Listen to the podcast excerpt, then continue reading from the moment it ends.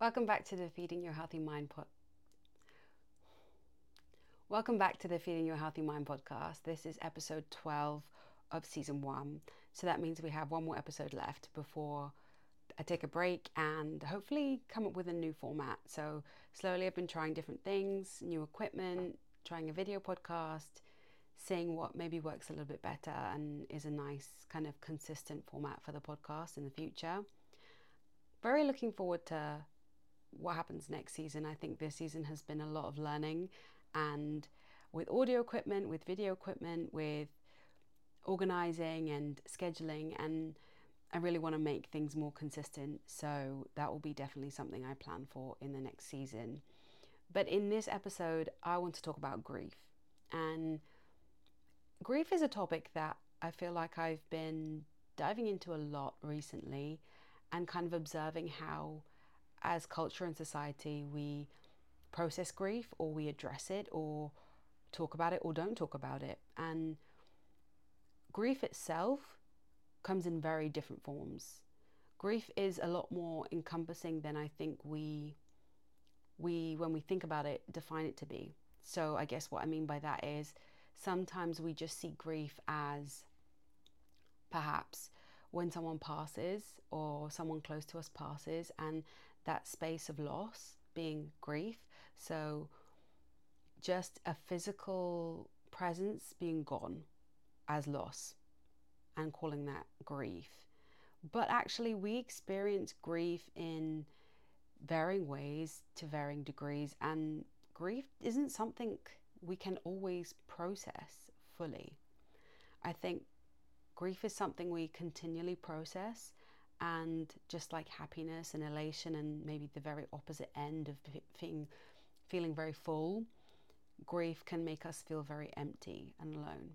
And I feel like the more we talk about this kind of thing, the more we highlight or are open with our feelings of grief, the more we can lean into them, understand them a bit better, accept them, and allow them to be processed as and when they come up. Because I'm not sure about how many different cultures process grief. I've looked into perhaps how community in different cultures processes grief, and just the simple act of funerals or celebrating life is very different within cultures. For some, based on the colors they are told to wear, spiritually, to ward off spirits, to mourn. Some cultures it's a party, some cultures there's music and sharing all the things that person loved and loves. And then there's grief on a very different, not necessarily different, but not about physical loss.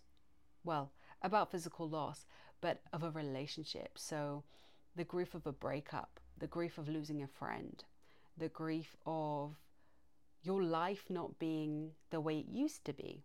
And I think that's one that I really want to focus on, because often when we get older, when we reach our mid-20s, 30s, mid-30s, 40s, I think there's a lot to be said about grieving the process of adolescence and youth. And youth being something for some reason in society that we really want to keep and preserve. And as much as I think it's great to look after yourself and look after your body and your mind and fuel yourself and be aware that your body is changing, so that maybe it doesn't process things the way it used to, or maybe it's not as resilient, your cells aren't as resilient as they used to be, there is still a beauty in growing older, and the wisdom and the experience that I don't think is great to wish away. I think it's quite wonderful to embrace, but I also understand the feeling of loss, the feeling of losing maybe the energy levels you used to have, or the kind of way you looked at the world, the way you experience time, the way in which your responsibilities and your cares have changed. And that is something to grieve. I know you can often feel a bit lighter when you're in your mid-20s, teen years and late 20s, and then there seems to be, I know from my experience, a lot of pressure amongst friends around that same age of 30 plus, that even though we know that we have more choice in the world as women, as individuals that may not want to get married and have children, who maybe want to focus on a career or maybe don't. We have more choices and that's accepted more. There is sometimes some overhanging pressure, I know, within the people I talk to about continually trying to maybe go back to that pathway, the pathway of family, children, home, the kind of linear, the pseudo-linear pathway to happiness, if you will. But there's a grief in that, because some people do want it, and for them the reality is they're not going to have it, or it's not going to look the way they expected or look the way it was sold to them. And that's another type of grief. So we've talked about a couple of types of grief.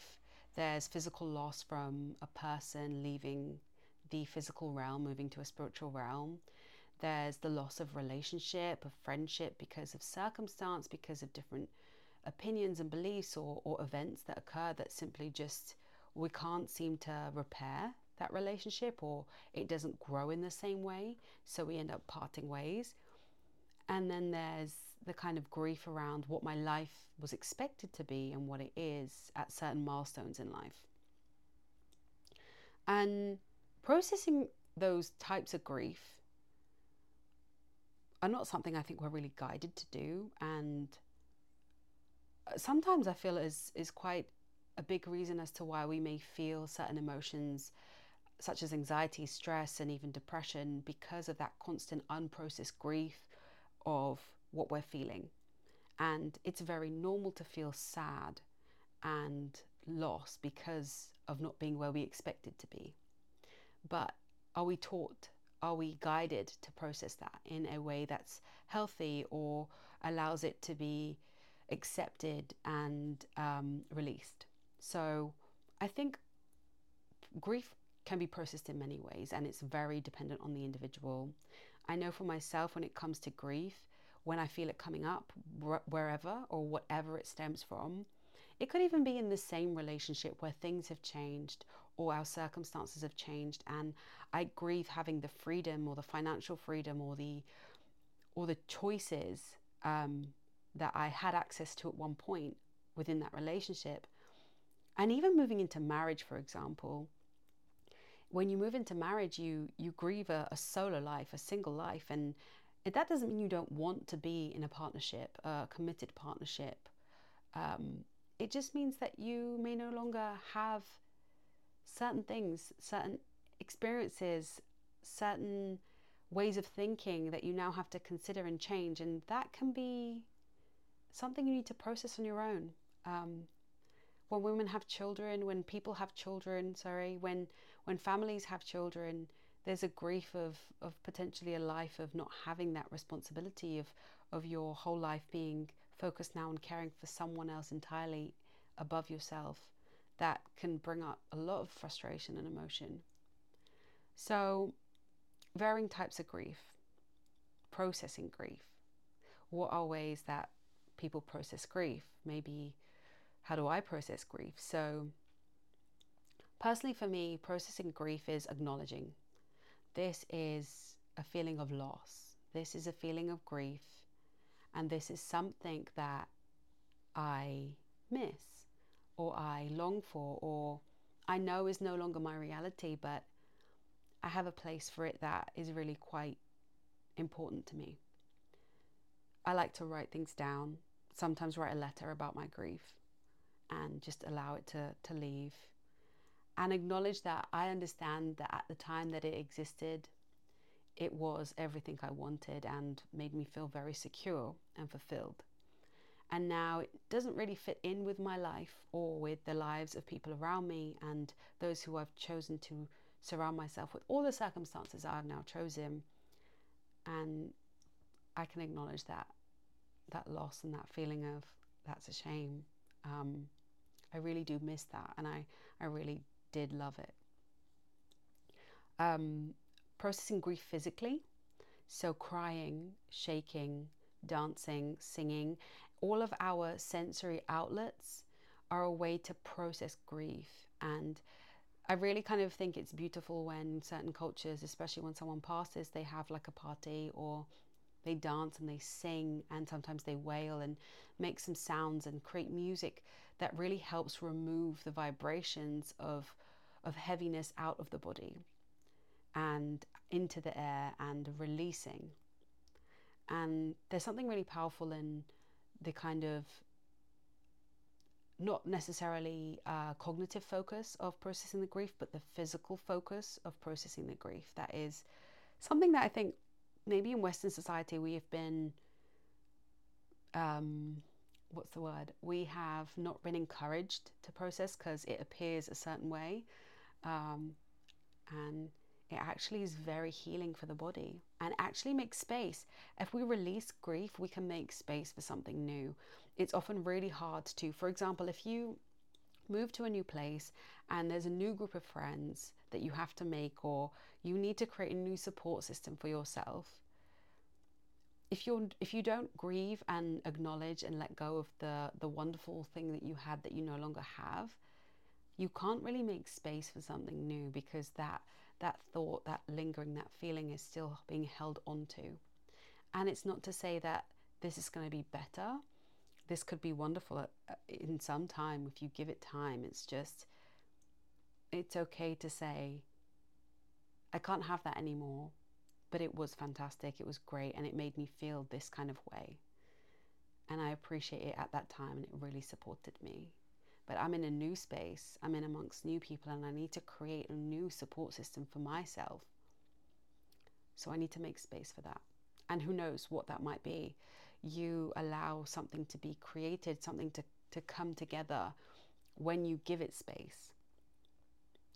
You know, sometimes we think about wanting change or change happening, not of our own choice. And a lot of the time it's making space for something new, something that is fearful, but could be wonderful. And so other forms of processing grief, writing, physical movement, sensory expression, talking to someone, talking to yourself, saying words out loud. I miss, I feel heavy, I feel grief because of this. I feel as though I'm losing this. Just statements of release and hearing and actually validating and acknowledging that grief is a form of processing. It's a start, it's something. And just even saying something, whether it be out loud to somebody close to you, to a therapist, to a counselor, to someone who is a spiritual guider to you, some sort of guidance, it can really have a strong effect on shifting a vibration, especially when you're feeling a lot of heaviness and overwhelming emotions. I think there's many different forms of processing grief, and the key is, or the important part is, that you can process grief, but it doesn't just happen in one singular way of processing. I can't just go, okay, today I'm going to process the loss of the life I had before. Because as I go about my life, as I go about days, I get memories come to me. I get something that reminds me, something nostalgic that reminds me of an experience, some music, someone's words, someone's fragrance, something that brings it back, and it feels good for a moment, and then you feel a sense of grief because it's not there anymore. And that's another point in which I process the grief. Oh, that was a great memory, and I loved feeling that, and it brought me so much, and it actually brought me to where I am now. That experience brought me to where I am now. So that acknowledgement, that gratitude for the grief, actually, for the thing that used to be, but then knowing that where you are now, some of the things you have may not have happened if you didn't process that, or you didn't allow it, or it didn't leave. So now I think loss is probably, like, physical loss of a person is probably a person, someone close to you, a relationship is one of those experiences of grief that can be extremely heavy and overwhelming, and really stop us from functioning or being able to see a way forward. And with those types of grief, I still think that the process, being able to process them, is not just, it doesn't just happen in a week or a month when you take off work or as you prepare for a funeral or as you share a memory with someone. It happens consistently throughout your life. When you're reminded of that person, of that being, of that relationship, acknowledging it, showing gratitude towards it, to them, to what they've shown you, what experiences you had with them, and releasing it. And that can happen for years. It might even happen for the rest of your life, but if we reshape the way in which we look at grief and the way in which we process grief and the tools in which we put together for ourselves in order to process grief by understanding how we can feel comforted through the processing and giving ourselves those tools, I feel it can really help stop this kind of stigma around sharing grief or having grief held for so long affect our lives, our relationships in the future, and also just reframing that, because some people expect us to get over things, to move on and completely forget about them. But the truth is we don't, because we have anniversaries for loss. And we don't just feel the loss on those days, we feel the loss throughout our lives.